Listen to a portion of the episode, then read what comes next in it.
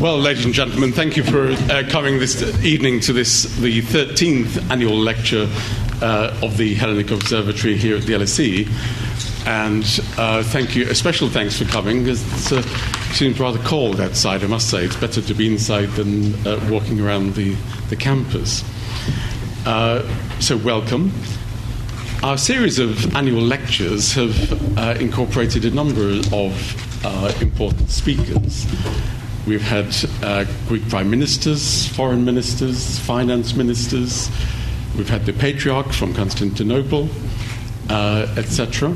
And uh, perhaps, when I think about it, Calliope, perhaps each of them have been less confident than our speaker this evening, because, of course, they made sure that they would be giving the lecture which was not the 13th annual lecture of the Hellenic Observatory. So clearly, Calliope is a figure of some resilience and confidence. And she needs to be, of course, because, as I think it, yes, it indicates here, she is the ombudsman uh, of Greece. She is the first woman to be the Greek ombudsman. To our embarrassment, our embarrassment, uh, she is, I think, only the second woman to give the annual lecture here for the Hellenic Observatory. So we must try to correct that uh, in the future. As Ombudsman, Calliope Spanou has uh, followed two previous guests of ours, uh, Professor Nikiforos Diamandouros and Yorgos Kaminis, who is now the mayor of Athens. Calliope is a distinguished academic in her own right. She is Professor of Administrative Sciences and Public Administration at the University of Athens. She's a recognized academic authority on how the Greek state administration has developed and the weaknesses within the state administration. I would say that over the years, I personally have learned a lot from the writings of Calliope Spanou Professor Spanou on the weaknesses of the Greek state administration.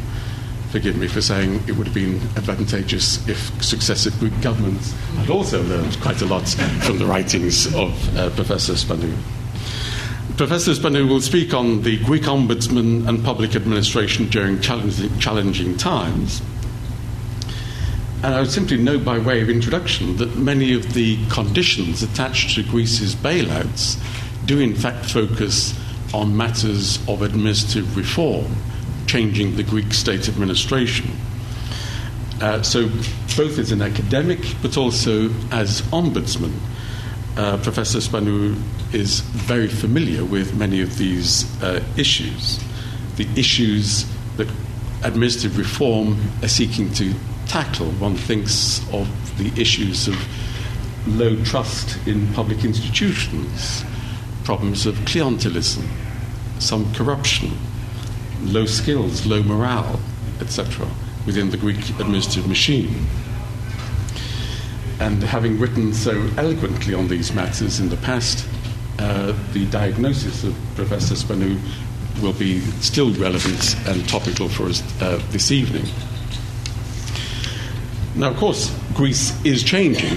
Greece is changing in the context of uh, the in the context of the crisis and the response uh, to it. Uh, with the prompting, as I say, of the memoranda, of the bailouts, then a lot of attention is focused on reforms of the Greek state administration. And a major effort has been made with e governance, electronic governance. Indeed, a recent survey showed that Greece now ranks second in Europe, second in Europe, uh, in terms of scores of access for e governance uh, from the state's uh, institutions. And we might hear this evening whether this will ease the work of the Ombudsman's office now and the, the future. Some also talk in the present situation about uh, changing the constitution in different ways. Perhaps that will come up as a theme this evening in terms of the relations between citizen and state uh, institutions. Uh, we've agreed uh, that Calliope will uh, speak to us for 45, 50 minutes, something like that, and we should then have plenty of time for questions and answers afterwards. Uh, so, without further ado, will you please join me in welcoming the 13th annual lecturer of the Hellenic Observatory, Professor Kalliopi Spanou.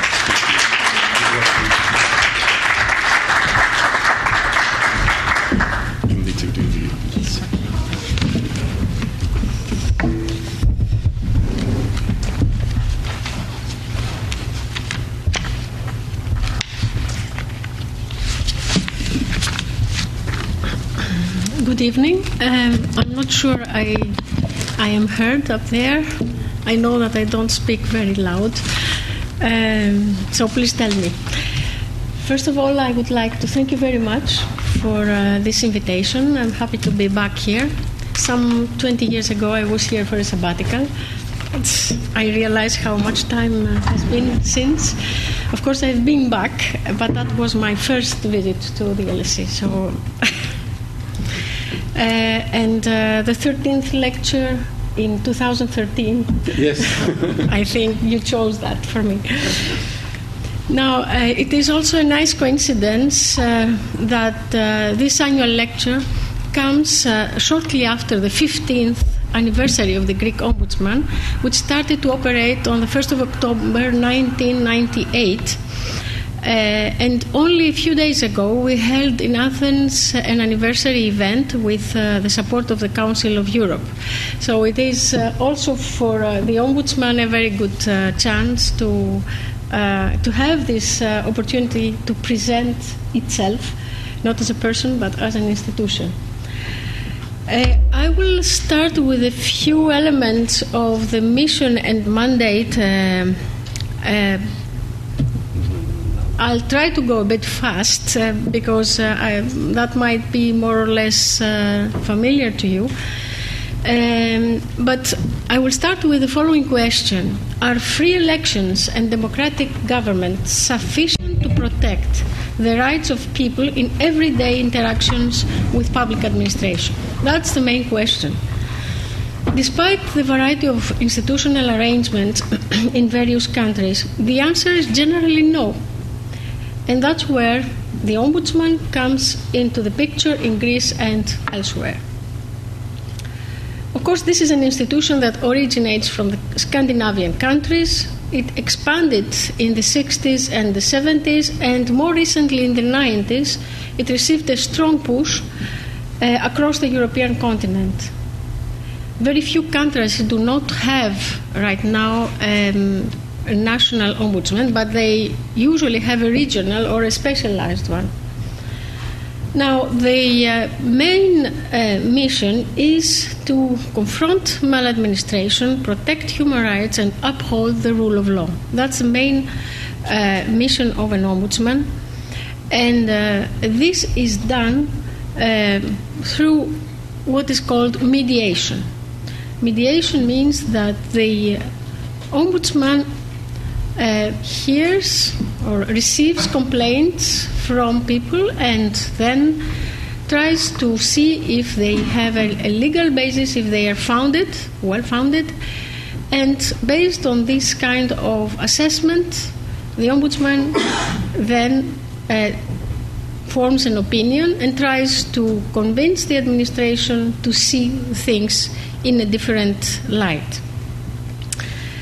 Uh, this um, mission uh, is important in Greece. Uh, first of all, because uh, uh, it strengthens the rule of law. We have some problems with the rule of law. Uh, good governance, consolidating good governance, injecting accountability in the system, in the political administrative system, and empowering citizens vis a vis the bureaucracy. The complaints are individual complaints, usually, um, which means administrative actions or omissions or material acts uh, taken back by government at, very, at various levels departments, um, government departments, uh, local government, uh, various agencies, etc. And these acts uh, infringe upon the rights of uh, individuals and legal entities. Any person can address the ombudsman. And the Greek Ombudsman has a very broad mandate because it includes also the uh, um, issue of uh, addressing discrimination on grounds of race, religion, ethnicity, gender, age, disability, and also has a mission to protect children's rights. This is at all order. But the uh, Ombudsman is primarily this mediator I talked about and needs uh, to and tries to help people to uh, citizens to exercise their rights effectively. Now, the, in terms of its status, it is an independent authority. Independent authority means that this, is, uh, this institution is not subject to governmental oversight and control. And uh, this uh, has to do very much with the mode of designation of the office holder and the conditions under which um, he or she exercises um, his and her duties. These both um, uh, issues are also guaranteed by the Constitution. Now, not subject to governmental oversight but accountable to Parliament. Uh, it's not an, an, institution independent and out of any accountability. Uh, it is accountable to the Parliament. First of all, it is the Parliament that elects, it's an inter party body of the Parliament, uh, which elects uh, either um, in unanimity or by a majority of four fifths the uh, Ombudsman. And uh, this uh, mode of election shows that there is a um, concern to reach a consensus, um, which is not always easy in the Greek context. Uh, the Ombudsman is a mechanism for good governance. Uh, good governance, as you know, refers to the manner in which power is exercised, the process of decision making, uh, the process of implementing decisions, and in any policy field. This, of course, uh, is a very wide area, uh, but what I would like to stress in that respect is that good governance uh, is the basis for trust in institutions. And this again is important in the Greek context. Good governance has another um, aspect, which is uh, uh, that um, which relates to the obstacles that uh, uh, individuals, citizens, or any person face when they get into touch with administration, when they want to, to claim a right, etc. Um, this means that there are obstacles which may be objective. They have to do with uh, the legal um, um, you know the, the, legal steps they need to make, or the quality of the legislation, or uh, um, difficult and complex procedures. All of that could be um, qualified as objective obstacles, but there are also subjective obstacles in fulfillment of rights. They have to do with the capacity of the individuals to do, do what it takes in order to to realize a right and um, to claim what they are uh, um, entitled to. So, in this respect, uh, good governance means that um, any person has the possibility to fulfill their rights, to realize their rights. And again, the Ombudsman is an institution that empowers individuals uh, to be able to cope with sometimes a very difficult and complex system um, and uh, achieve re- redress in respect of their rights or make sure that they get what they're entitled to. I will come to a second aspect, uh, which is uh, now a bit more um, I would say, at the center of an academic uh, discussion in many countries, not, not only in Greece. And it has to do with the place of the ombudsman in the institutional architecture. We know that uh, a liberal democratic government uh, contains some form of separation of powers. And uh, this means free elections of the legislature, accountable government, independent judicial system. And the question is where does the ombudsman fit therein? Uh, this is a question that applies to all independent authorities. It's not only for the ombudsman. And the reason is that all independent authorities, as I mentioned before, uh, are outside of the pyramid of governmental control and uh, uh oversight. So, this um, is an issue that is uh, politically and institutionally sensitive to the point that uh, there is some institutional confusion. What about what are these independent authorities doing? Uh, are they part of the legislature if they produce rules in some way and regulations? Uh, are they part of the judiciary if they um, decide on disputes? Um, where do they belong? Now, some uh, academics had uh, talked about the fourth branch of government, which is a little bit maybe too much, but it also depends on the institutional arrangements in, uh, in every country. Uh, what um, uh, is uh, um, the, the, the, the answer to the, the question is in some way, oh, but it's an hybrid institution. It, um, uh, the ombudsman does not have, as we'll see in a moment, has not the power to sanction, does not impose its opinions and decisions. So, in that sense, uh, it does not have the power of the executive, uh, it does not have the power of the judiciary, uh, and uh, does not really make rules but interpret or tries to shed light on the way they should be. Um, uh, implemented, taking into account a number of other considerations.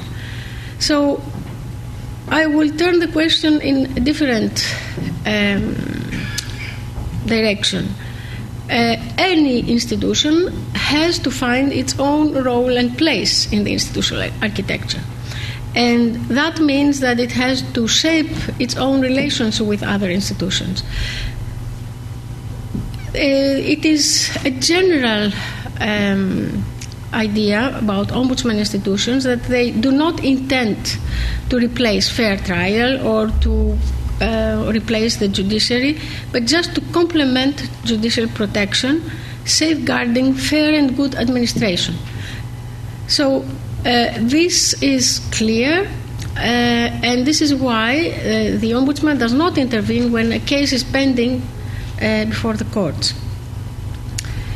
Uh, but the ombudsman activates accountability. And accountability means to give an account, to provide the reasons for a decision uh, or action or inaction, and this is a primary means of democracy. This exactly is what it does it activates accountability. Of course, accountability is also political and it's also legal. And political accountability is linked to parliamentary oversight uh, of the executive and elections, of course, but also there is legal accountability by the judiciary and the courts. But the ombudsman has to do with bureaucracy, and bureaucracy is not politically accountable unless through its political leadership. That's why we need external control mechanisms, administrative, financial, or specialized inspection bodies. And they need to go beyond uh, hierarchical, internal hierarchical or managerial accountability, uh, which may still exist in parallel. So the bureaucracy makes a lot of decisions every day which risk to remain unchallenged if there is a direct accountability, if everything has to go through the political leadership or uh, to the court. Going to the court means, of course, a long time and a lot of, of financial resources. And this is uh, the, the, the uh, utility of, uh, of such an institution. It controls the legality of an act, re- requires explanation for the decision. It uh, examines the legal and factual foundations of an act and the way the law is interpreted and implemented. Now, in doing that, because the ombudsman is uh, all the time in contact with the administration uh, in order to uh, investigate individual complaints, uh, the ombudsman comes into very close contact with the administration, the deficiencies of everyday uh, uh, operation. At the same time, it comes into close contact with changing realities, needs, perceptions. This is a, a big advantage because um, it, uh, it is really the, an institution very close to society, very close to, to people and what, how they, they um, see administration and, in general, state citizen relations. And that will be clear also later when we come to uh, challenging times. But in, in, uh, in doing that, in, doing, in investigating individual complaints, the ombudsman has also the possibility to, um, uh, in some way, uh, see through the uh, administration and its uh, deficiencies and realize what is needs to be done. It realizes what is uh, you know, uh, doesn't go well, doesn't work well, and in that, uh, in doing that, can formulate more general propositions and recommendations. And this is again something very important because you may solve individual complaints, but the problems may come back on another and, and, on the next individual uh, complaint and again and again. So uh, this uh, accumulation of experience allows the ombudsman to formulate much broader recommendations, and that is a way to contribute to administrative reform and improvement.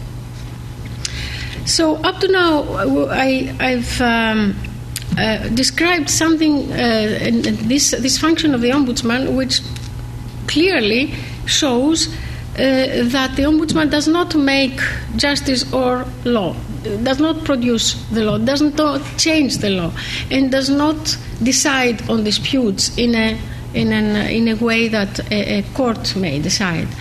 So uh, its recommendations are non are non-binding. That's an important difference from uh, the other uh, institutions. Um, recommendations uh, on individual cases are based on the um, uh, uh, moral authority, as we say, on the strength of the argument and uh, persuasion. Uh, the ombudsman needs to persuade, it cannot impose. Still, the acceptance of uh, its recommendations on individual cases are quite uh, it's, it's quite high. For example, usually um, in the past uh, let's say 15 years, there is an average of 77 percent of uh, acceptance of individual uh, recommendations. And in 2012, we had uh, something like 82 uh, percent, which shows that there is also a, you know, room for improvement, but which also shows that the administration has accepted the ombudsman and really um, listens to uh, its recommendations. Uh, all this uh, is uh, also part of a general discussion. Uh, if the ombudsman cannot impose, how efficient can it be? Um, and this is why there is this distinction I don't know if you are familiar with it, uh, between uh, thin and thick accountability. Thick accountability would mean that uh, they uh, that the recommendations can be imposed, and there is a sanction if somebody does not conform to these recommendations. Some service does not com- uh, conform. And thin is what I described to you more the persuasion, the fact that there is no sanction if, uh, if a service um, uh, just uh, disagrees. Um, but I would say that thin accountability has a lot of advantages. First of all, uh, it allows the ombudsman to be much more innovative, much more inventive, much more flexible. Uh, because at the end of the day, it is the other side, it's the administration that will have to decide if this recommendation is to be adopted or not. And uh, so there is room for interpretation, there is room uh, for adjustment of general rules to changing realities, and there is also um, uh, in, you know, a dynamic towards improvement of rules. And this is something that uh, uh, the, the, the uh, cumulative experience of the Ombudsman also contributes to, uh, to improving um, public administration. Another advantage for thin accountability is that it uh, has to um, you know, eh, it, it starts from individual recommendations at any level and aspect of uh, administrative op- operation. It is really in, in contact with the everyday details of the administrative work. And this is, again, very important because this is how uh, the Ombudsman can really have a good knowledge of what is happening in the administration. Uh, when uh, an inspection body, for example, that has a, a, power to sanction and to punish or to you know impose uh, intervenes, the reaction from the side of the administration is not the same. There is um, skepticism, or there is reluctance, or there is fear, or uh, no, the, the, ombudsman is trying to make the administration think again uh, that has also a pedagogical effect. That mobilizes the um, internal forces within the administration at every level, at every service, to think again and to see what can be done differently. I think that with all that, it, I've practically described a sui generis institution, and these are this is a summary of these um, um, features. The personal dimension, uh, it's an institution that uh, appears to be, you know, one person. Of course, it's an institution. Um, there, it is independent in the handling of complaints.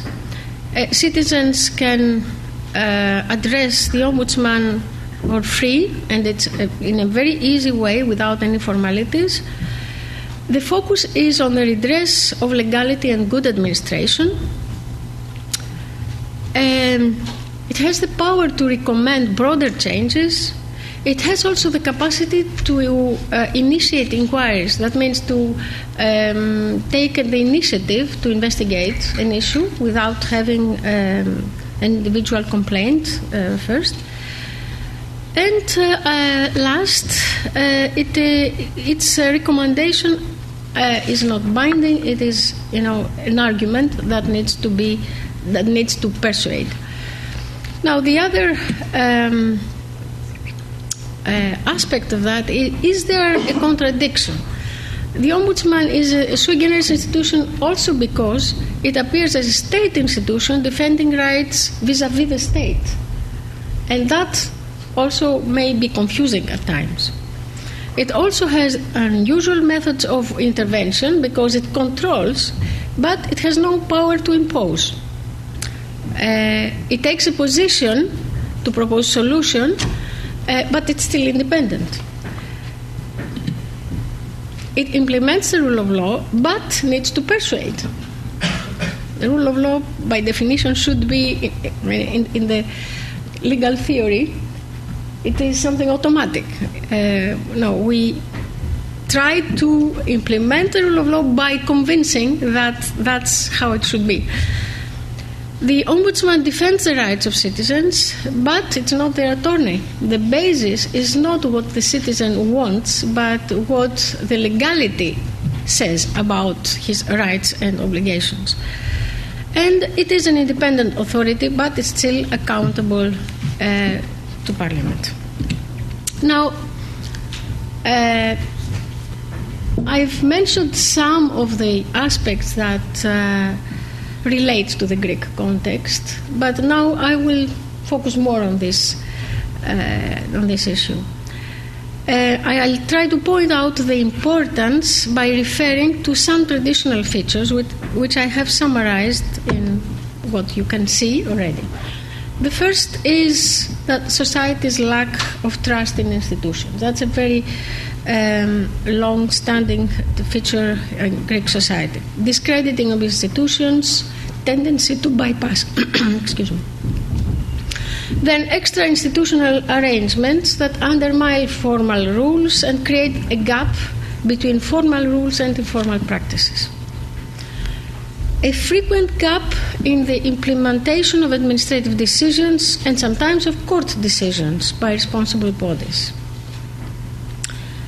Risk of party politicization and tendency to subject any institution to a form of political capture by the government of the day and administrative deficiencies, a bureaucratic machine that uh, cannot keep up with modern demands of service delivery and citizens' expectations. An accountability deficit uh, there is. For a long time, the Greek administration was deprived of control and inspection bodies. And last, an overloaded court system and negative cost benefit relation in challenging administrative decisions because of the financial resources and the time involved. I shall not develop these points, but maybe we'll have the time to talk about them later. Let me now describe the context in which the Ombudsman, as well as other independent institutions, were um, uh, established. It was in the 90s. The priority was on Europeanization, and this priority gave birth to a wave of uh, initiatives. Among these, inspection and control bodies were introduced or reinforced while they were practically absent uh, until then. Independent authorities were introduced for the protection of rights and for the regulation of economic sectors uh, which were go- undergoing uh, liberalization. now, in view of the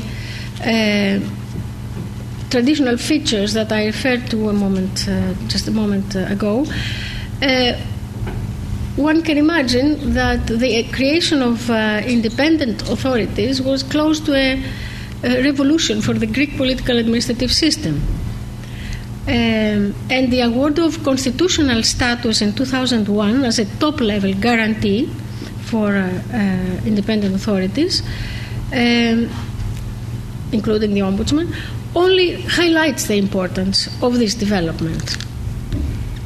Taken together, independent authorities as well as inspection and control bodies form the pluralistic network of accountability mechanisms vis-à-vis a public administration that until then was not used to give reasons for its action or inaction.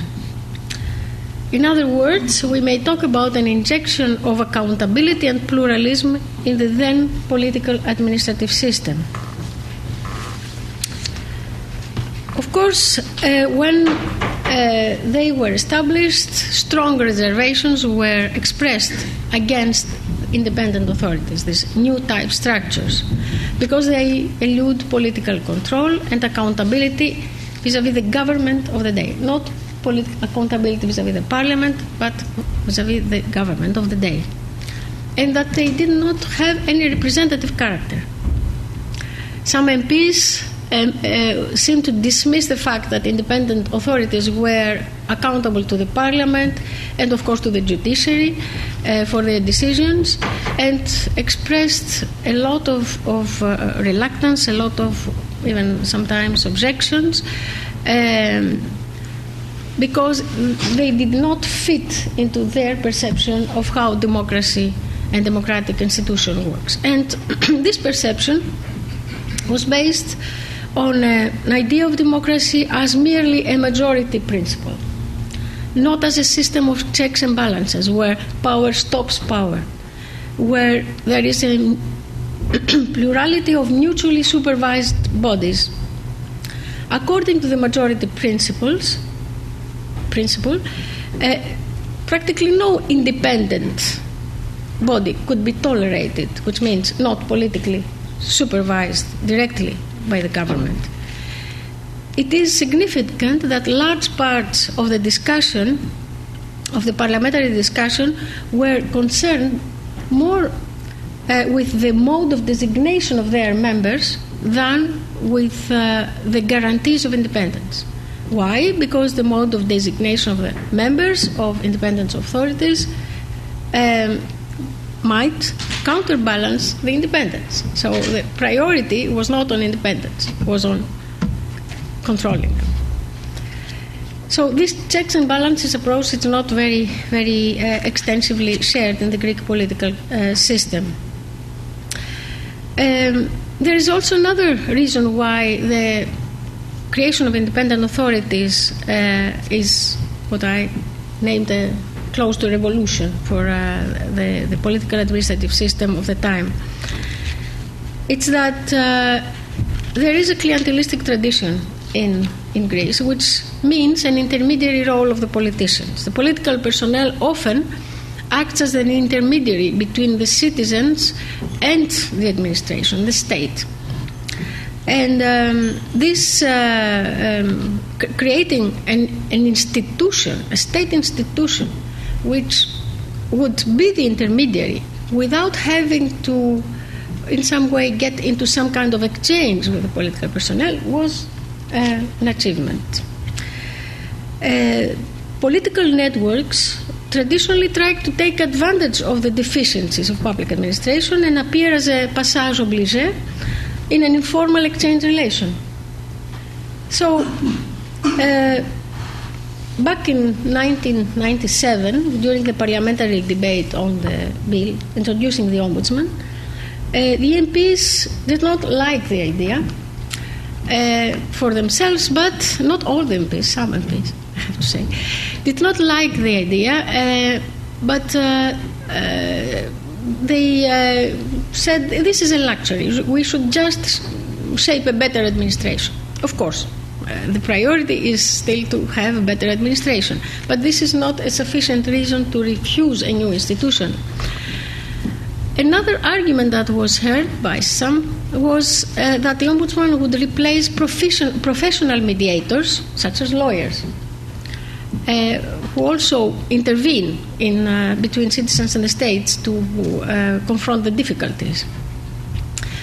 And another uh, idea was that it was a decorative body uh, with no real power since it did not have the power to sanction. so all these reactions have to be seen in the light of uh, the capacity and the mission of the Ombudsman to counterbalance not only the weight of bureaucracy on citizens, but also the political weight exercised on the administration. Citizens did not need anymore to resort to non institutional intermediaries and personal or political networks in order to solve their problem uh, they would just go to the ombudsman.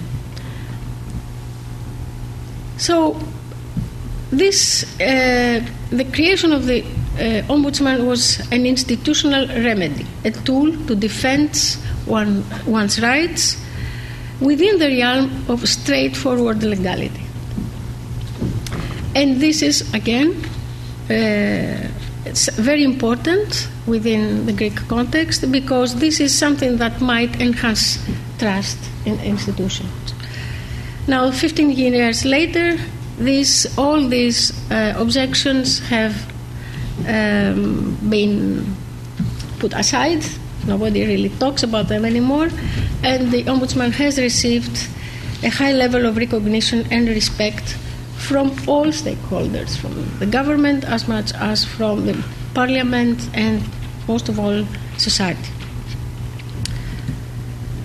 So that's what I've just talked about. Now, some uh, issues about the contribution of the Ombudsman to administrative reform.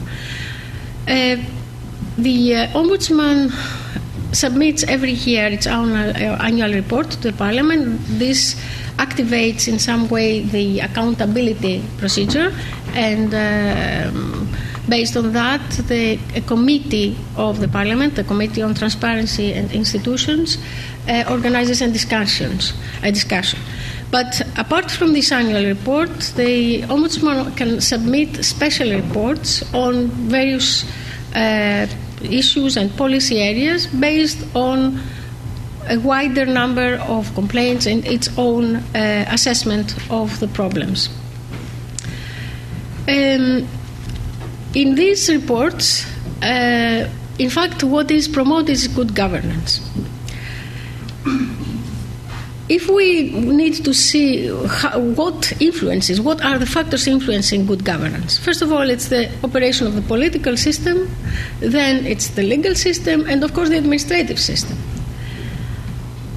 Of course, the ombudsman cannot remedy to all deficiencies at all three uh, levels, but still what the problems are directly linked to these um, um, aspects of good governance. Uh, the first one is the quality of legislation. The quality of legislation, which is rather poor, um, is a source of a, a, major source of problems for uh, citizens and for the administration itself, and it has been uh, consistently promoted by the Ombudsman as the area where most needs to be done. Uh, the quality of legislation consists, the lack of quality of legislation consists uh, basically in fragmentation of uh, legal rules or the, uh, the fact that they, they you, you, can find provisions on the various issues in irrelevant laws. The fact that they change very fast, often, but there is no codification in order to reorganize the body of, uh, of, uh, of, the law. And uh, of course, this creates a form of lack of transparency because when the legislation is so fragmented, um, very few can know what uh, what the law is uh, and what the procedure is and what the rights of a person are. So this uh, these are two major problems for the legislation, and of course this is the result of the way the political system operates, because laws are made by the parliament and uh, uh, and the political um, yeah, these are political decisions. So uh, this is a major issue. We'll see that this continues to, uh, today. But um, uh, quality of legislation and regulation has been uh, rather the role of the ombudsman in improving or contributing to the improvement has been even recognized. Two years ago, there was a law uh, giving the ombudsman the possibility to uh, contribute uh, to that by giving um, its assessment on uh, the quality of uh, rules. Now, the um, insufficient implementation, of course, is a matter of that can uh, is produced by the operation of uh, by the quality of legislation and the quality of the legal environment, but also of the administrative system. And again, we have the procedures that are um, a byproduct of laws often, um, and which are again very complex, time consuming, and often uh, give the feeling that they a priori suspect citizens from fraud, which makes everything much more difficult. Because then every uh, controls have, are uh, superposed one to the other, and then it goes always too far. Uh, now, in that, uh, the Ombudsman has contributed, and I'll go a little bit faster on this, uh, with uh, um, a lot of uh, proposals that have been uh, integrated in the Code of Administrative Procedures. Uh, a lot of that, for example, in 2004 and again more recently, has worked on the access of documents, the right to access of access to documents, uh, a lot of work has been done, and there is also publication on that. Uh, more recently, and I refer to that only, um, I mean, a few months ago, we have submitted special reports on administrative simplifications for, uh, and also on the simplification for business and business environment.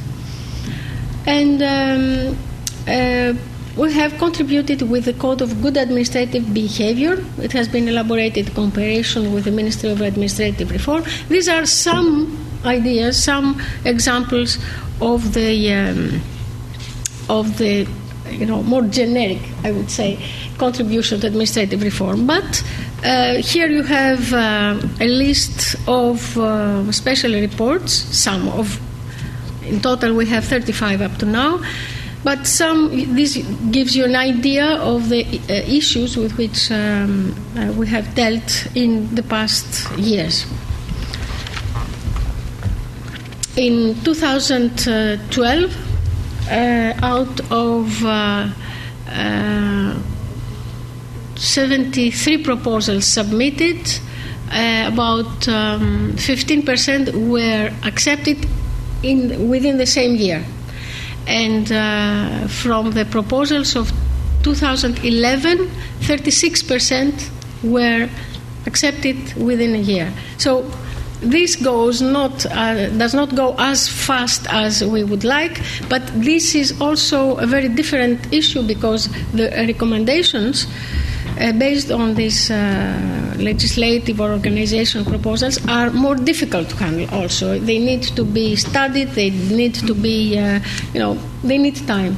Uh, but uh, very few are rejected. Most of them remain in stock and at some point they resurface now current challenges that's uh, possibly the um, interesting part for because of the of today's problems now um, the main challenge, as you uh, may guess, is uh, that um, uh, Greece is uh, under a situation of uh, fiscal austerity and, um, and economic multi-year economic recession.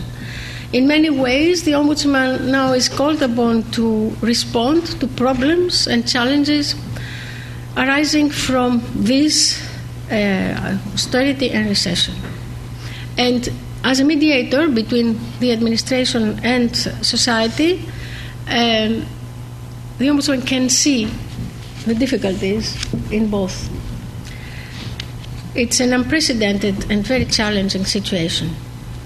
First of all, in terms of uh, what happens in public administration, we are aware of the problems. We knew the problems and the deficiencies of Greek administration.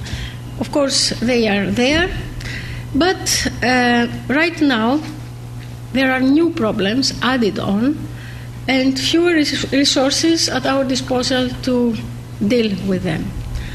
Uh, there is an enormous pressure for the administration to function with uh, much less staff, new and strict uh, financial management rules and procedures, uh, in a legal and organizational environment that is characterized by a high degree of fluidity and frequent changes. Public administration is subject to measures taken to reduce the number of uh, the staff. This creates a lot of uncertainty. There is a general tendency to devalue the public service and use it as scapegoat for everything.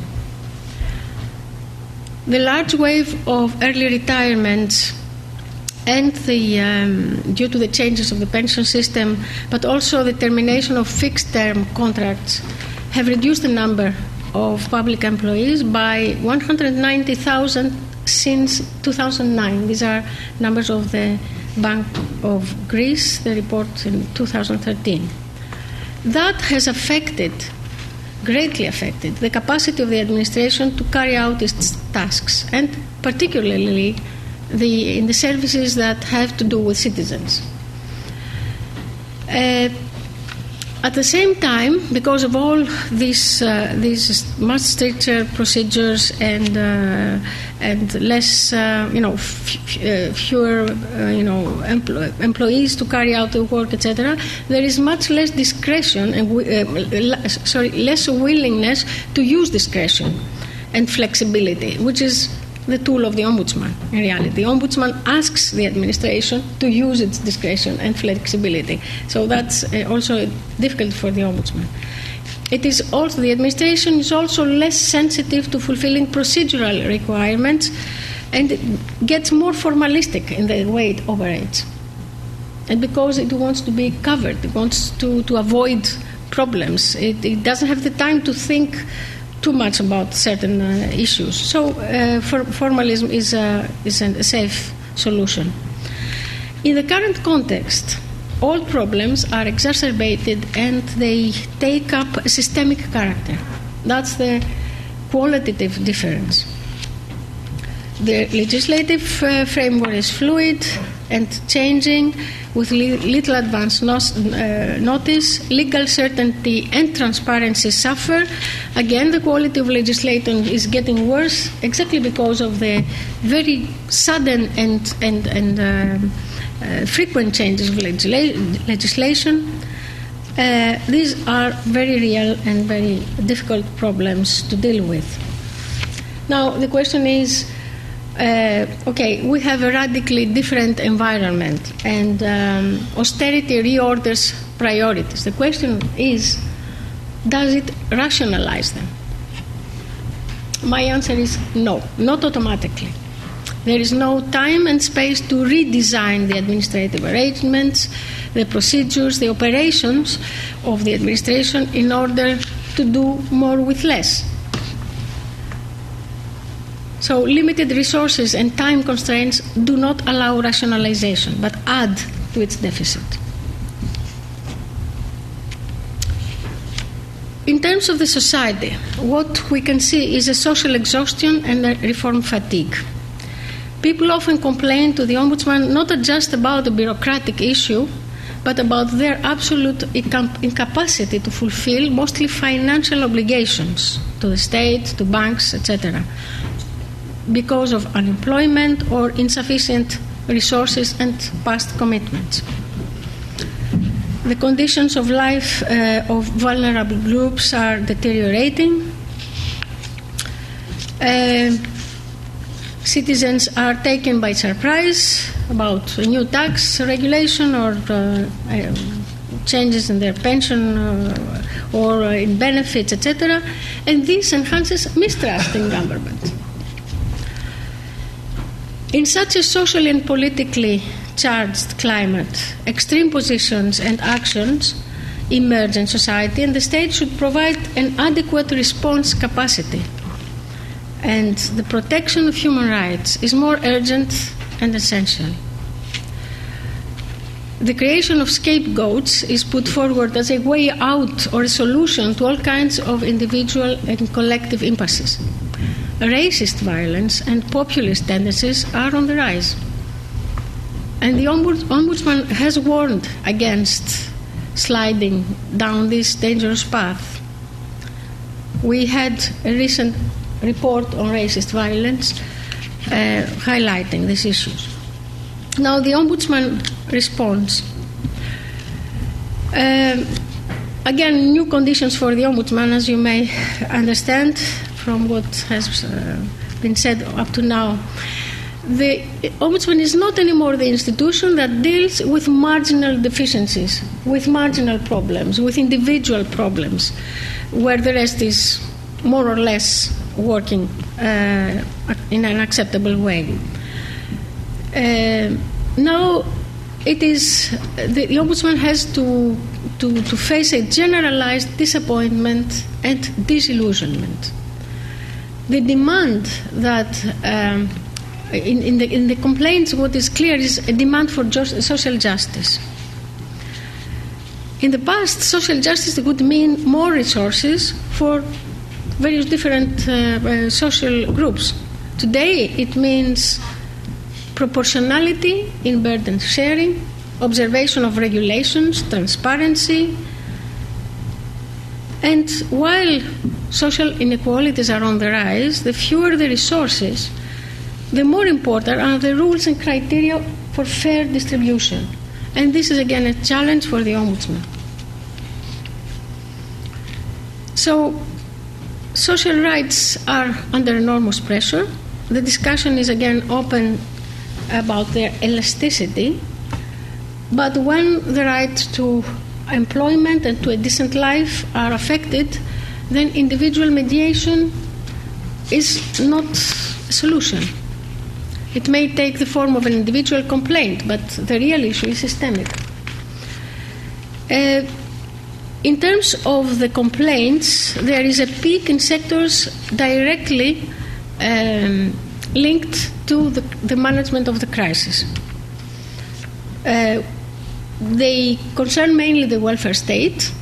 Uh, I think it is, I mean, a significant example is that from 5% in 2008, uh, the social insurance funds have uh, reached 27% in 2012 as, uh, as uh, services that have problems of maladministration, which means basically delays, enormous delays.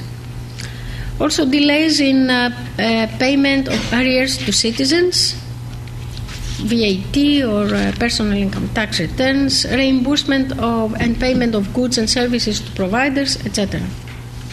Now, the Ombudsman uh, tries to recal- recalibrate its activities in this uh, context and take account into account the current conditions, limited resources, immediate needs, and uh, from uh, the people, uh, side of, of people. Uh, we have intervened in many issues that are very, you know, important for people living in Greece. I won't bother you with this.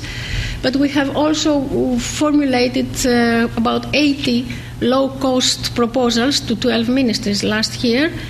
Uh, which could contribute to, uh, to the rationalization of procedures as well as to improve the quality of uh, relations with citizens. And we have the recent reports on simplifications, etc. Now, can the ombudsman deliver according to its own standards in, uh, in such uh, a context? The expectations of uh, people are extremely high, and they are, you know, up to the uh, measure of their um, the pressure they experience in everyday life. So that is a, a, an extremely difficult difficult mission now to uh, to be able to uh, respond. The expectations sometimes go as far as to expect that the uh, the law will change. Of course, uh, we may propose something, some change, but that is not automatically adopted. And uh, it is again difficult because of this mistrust that is now again on the rise. Instead of, of, of uh, enhancing trust in the state and institutions, and we need that desperately, all this context now just increases mistrust.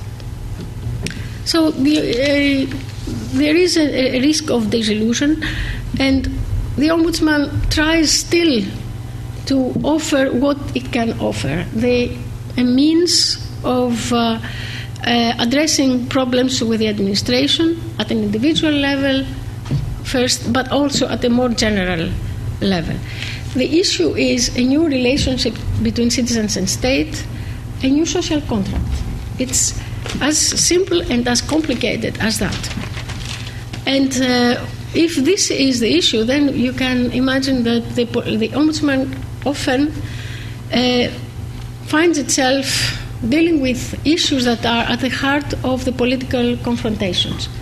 And um, uh, we need proximity with people and problems and distance from active politics because that's a condition of credibility in whatever we can try to, to propose. And uh, the, the, the, good news is that we still have enjoy the, the trust of people. And now, just the conclusions in, uh, in a few words. The Ombudsman is a living institution. It, it follows what is happening in, in, Greek society and administration. Uh, it has, it faces ethical issues, but not dilemmas, because the guiding principle is the rule of law and human rights, good administration.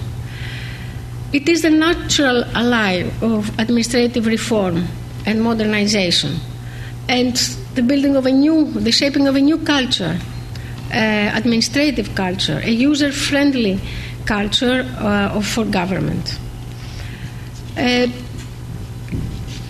in my view, the state has, state reform has to follow on a different, and that might be an issue for a discussion, on, on a different issue than it really does now, and create the condition for the conditions for uh, citizens, economic actors, intermediary institutions to uh, to be able to develop their activities it has to be, create um, the conditions enabling them, an enabling state, to give them the opportunity to do what they are to do. Human rights and good governance are not a luxury. They are essential ingredients for building a new, a better future, especially for young people, for the young generation. And of course, accountability and transparency are, are as important as ever uh, because that's the only way that the administration can gain uh, credibility, and this is something now very crucial even for social cohesion. And last but not least, no easy solutions. Um, the administration has to be reformed and uh, has to support the Greek society in such challenging times. Thank you very much.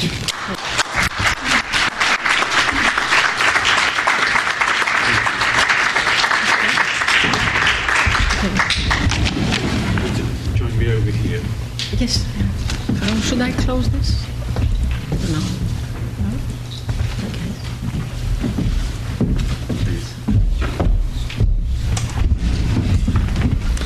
Well, thank you for that uh, very informative uh, presentation, and you touch on a number of issues which are highly relevant to the to the crisis. Um, we have time, a little time for uh, discussion to pick up some of the major themes that you've uh, raised. Uh, perhaps I could kick off with one question of my own, and in a sense, this takes up themes from your own academic work as well as your um, ombudsman uh, presentation. Of course, in the crisis, the ability of states administration, the state administration, to deliver change, deliver adaptation to the uh, pressures of um, the economy, uh, places a central focus on state administration. Uh, you, have just used the phrase of uh, the state administration becoming an enabling state, an enabling state, a radical shift if it was to occur in the Greek uh, context. It strikes me, though, that uh, as you yourself have emphasized in previous uh, writings, there are uh, there's a set of embedded norms, deep rooted traditions, which make this kind of aspiration uh, really very difficult indeed. And I think of two of them. The idea of the state administration becoming more efficient, the, the idea of the state administration becoming a more effective deliverer of core services, seem to be challenged by two major constraints. One is the administrative culture of legal formalism, uh, the desire for ex ante regulation in, uh, in such an extensive uh, fashion, squeezing the scope for flexibility and discretion and adaptation. And the other is clientelism. And I think, in terms of clientelism, again in relation to administrative reform, the idea of managers uh, having greater professionalization, the idea of managers being subject to performance reviews, evaluation reviews, in a context in which there is uh, these inherited, this inherited tradition of clientelism, can we realistically expect performance reviews, evaluations to occur when uh, Kostas may be evaluating Maria in the context in which both are very clear about the clientelistic environment in which they've come to their jobs. So it strikes me that uh, your notion of an enabling state, a state which would, in that sense, make it easier for the, the task of the ombudsman, uh, seems to confront really very deep-rooted cultural traits which were there before the crisis, but have simply been more easily profiled by the crisis. We recognize the problems more, but they are deep-rooted. And I wonder whether one of the interpretations of your lecture is more of pessimism than optimism. You painted this picture of uh, the destination, the destination to be a more enabling, efficient professional state. But I wonder whether your diagnosis as, the, as an academic before you became the ombudsman gives us perhaps an accurate story, an accurate picture as to the prospects of achieving this enabling state. Nobody said it's easy. um, first of all, yes, uh, I think there are various things in what you said. Uh, in terms of clientelism, I think that clientelism is favored by by um, and favors also. Um, when financial uh, rules are a little bit loose or don't exist, or uh, okay, mm. so now that we have much tighter uh, and I think uh, uh, it, it, now even everything is much tighter, even to the point that you know of being too tight, of strangling initiatives within the administration. But um, uh, first of all, I think this changes. This changes objectively. Um, either we want it or not, it mm. changes. Mm. Uh, so, in terms of uh, clientelism, I think um, the resources to distribute now are much yes. limited. Yes. Uh, the rules are there, and uh, that may be kept under some control. Um, I have to say also that uh, these clientelistic, uh, uh, clientelistic practices had at some point been under some control. It was not uh, the same. During the past, let's say, 30 years, there has been uh, some, you know, order yes, in yes, this area. Yes. Uh, but still, uh, on the fringes, there was always some room for that. Uh, just a parenthesis so with what is happening now in, in public administration and the um, perspective of, of, of uh, dismissals, etc., you have two camps from what I hear those who have entered the administration through ASEP, which means the you know, normal, formal, uh, official uh, competition, and the others. Mm. That also shows an internal dynamic, which may be useful to keep in mind. Now, the second uh, is about formalism. Uh, that should change. That does not change automatically. Uh, I think that it should change, and uh, it oh, it can only change, in my view, if you start from the end. If you see what is the deliverable, what the administration needs to deliver, not how it works, how it operates, how it is evaluated, how it is staffed, how it is. All this we have reformed 15 times, maybe 115 times in the past 30 years, and I haven't seen anything, you know, uh, any any concrete uh, result. So for me, it's a complete uh, different perspective in administrative reform, in the operation of the administration. And the, if you start from the end, from what has to be delivered, and you go up to the process, to the staffing, to the evaluation, etc., then you have a different entry into the problem, and formalism can. Hmm. Uh, can go somewhere, you know. Last comment, if I may. Uh, is that a more academic way of saying that is that a more academic way of saying, left to its own devices, this is an administration, an administrative machine that can't reform, but it can with the Troika. It can by the focus on outputs with uh, the Troika saying these things must be done. Uh, no. No. Although I, I, I, I, think you expected a yes. Uh, no, I think I would also think yes some time ago, but I have changed my mind. That's why. Uh, yes, the emphasis of, on, on specific targets to achieve um, helps, but uh, what I see since some time now is that the extreme and sometimes I would say irrational pressure uh, leads to irrational effects. Yes. Because uh, if, if there is just a pressure to deliver results, uh, then it is you know a rationalizing factor. Hmm. But if there is an extreme pressure, uh, time pressure, and, and micromanagement, and uh, no, Yeah. that's irrational and produces irrational results on an irrational, in irrationally organized, uh, you know, administration. So uh, I don't uh, expect the solution or the um, whatever uh, perspective from the troika, but from a different process. Great. We're, we're looking for that element of optimism. Um, Ian, um, sorry, uh, please go ahead. Yes. Hello, thank you. That was very interesting. Can I ask you something which you didn't talk about very directly and only a little bit in an answer to um, uh, the, the, the last question? You have work to do, you have staff. Can I ask you a little bit about how many staff you have got working for you? So, is it large relatively or is it small? What is the quality of these staff? Um, is it a high status job to be working in uh, the Ombudsman's department or whatever versa? And what is your staff turnover like? Because that is also important for actually developing expertise and being able to push things through and follow things up. So, can you say a bit about who these people are beyond yourself? Thank you, Billy.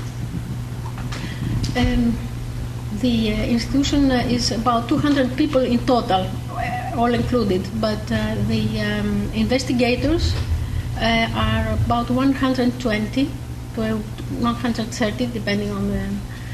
Um, but uh, and their uh, qualifications are very high.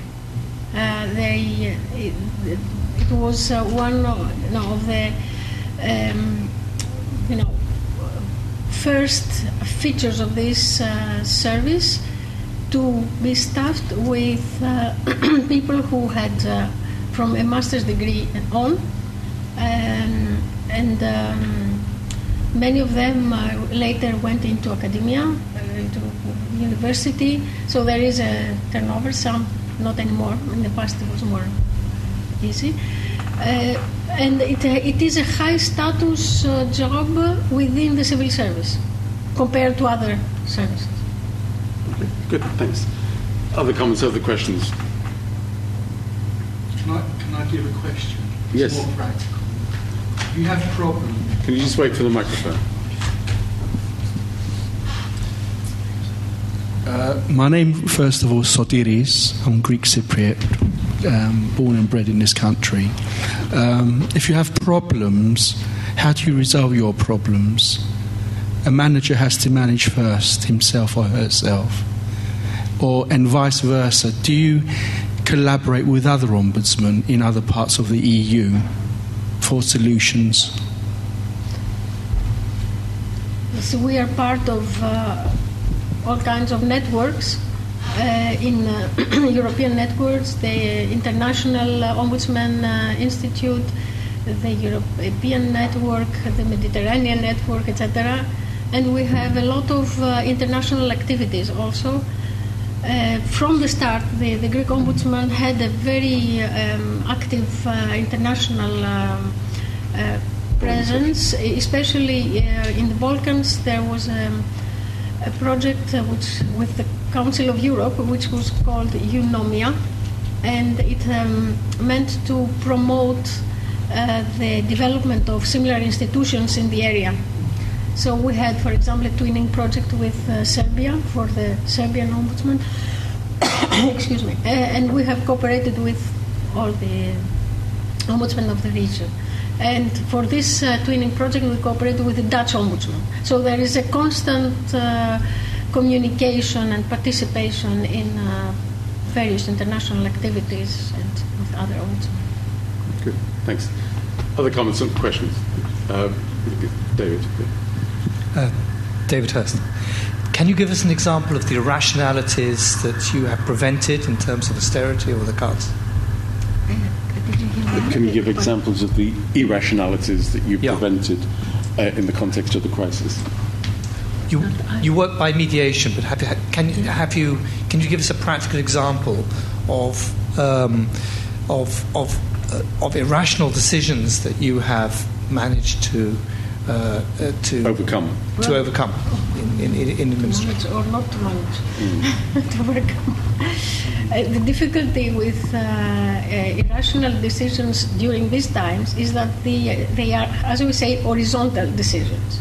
So it is very difficult to overturn them, to change them. When it is an individual decision, it is easier because it, you need to convince one person, one service. Now uh, you can't convince the whole parliament, you know, like that. So it's it, it's a.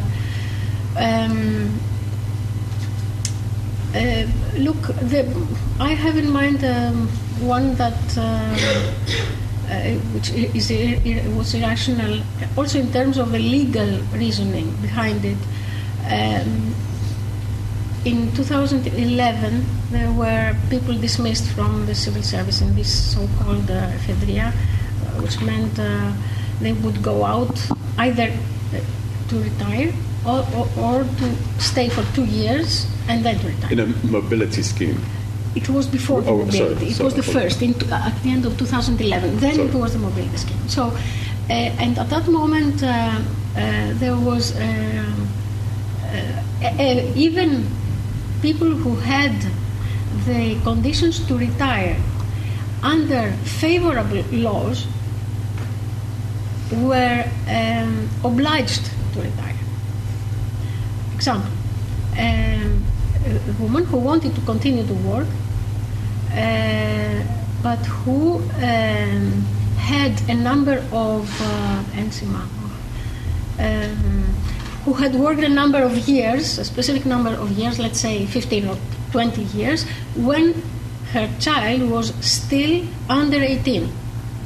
Now, uh, she had the choice normally to retire or not. She didn't want to retire. And the decision was that she should retire. Now, I find it completely irrational. But it took place, we couldn't change that because it was general. Uh, that is uh, one, uh, uh, one question which, which shows completely the irrationality. But apart from that, you have other uh, issues. Uh, for example, there are people who um, uh, had uh, submitted um, uh, their um, the necessary conditions. They had the necessary conditions to retire under some uh, uh, law, and the law changes. So these people had already closed down their shop or uh, stopped their business, whatever they had, or they had quit their job. Um, and the law comes after they had uh, submitted their application to retire, and it changes the conditions. So they have lost their job, they have either quitted or they have closed their business, and they cannot retire. So there we managed to um, ask for a transition period that these people who had submitted their application according to the previous legal framework, they could still retire because otherwise they were, you know, uh, completely lost. They couldn't retire and they couldn't go back to their job. That's, uh, Other comments and or questions? Stella? This might have to be the last one, I'm afraid. Okay, I will be quick. Um, what has been the resilience of the institution of the Ombudsman? How much has it been affected by the crisis itself? Um, because you answered about its staffing, but how has this changed since then? And very quickly, the media. Uh, because what we hear from people in the administration is that they hear what the Ombudsman has to say because they're worried that the Ombudsman will let the media know and then they will be affected more. So is this true or is it just a perception that public administrators have? Now, uh, about the first, uh, we have been uh, uh, greatly affected uh, financially. Our budget has shrunk completely. But uh, in terms of personnel, less because the conditions um, under which they had people to go out of the civil service did not describe them in terms of age. The average age is not, you know, it's lower than what is usually described as a condition to to retire. So or to retire, or to whatever. Um, now, uh, the, the, second question about the media. That, that's a, a, big chapter I didn't uh, talk about. Uh, yes, this is uh, one of the strengths of the ombudsman. If you cannot sanction, if you cannot punish, if you cannot impose, uh, then you can take the issue to the court of public debate, and there uh, it is practically sure that you will have the public opinion with you. Uh, and we do it. Now, how much that works, um, it depends on the issue. If it is something that is completely you know, uh, irrational, and it is due to a civil servant to one service that may exert pressure. But it is, if it is a general issue, again, it's different. But I would like to add something to, to the question of media.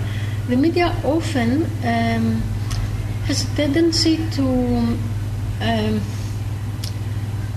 to uh, increase or reproduce uh, a negative feeling about all institutions and increase this feeling of lack of trust.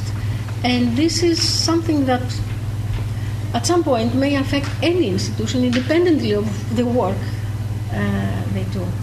And uh, that's something that uh, personally keep very well in mind uh, because uh, media may have their own way of seeing things, their own agenda, and um, it's a little bit, uh, you know, it you need to be careful, in my view, because uh, as much as they can help, they can also do uh, damage to our work. Well, thank you. I think we're out of time. I think we've had a, a very insightful reality check, as it were, on the operation of uh, the state administration in the context of the, the crisis. Uh, but thank you very much for this uh, clarity and for raising a number of important themes for us to think of as we go away. So, uh, on your behalf, can I thank our speaker, Professor Kalliopi Spanou, for an excellent lecture. Thank you.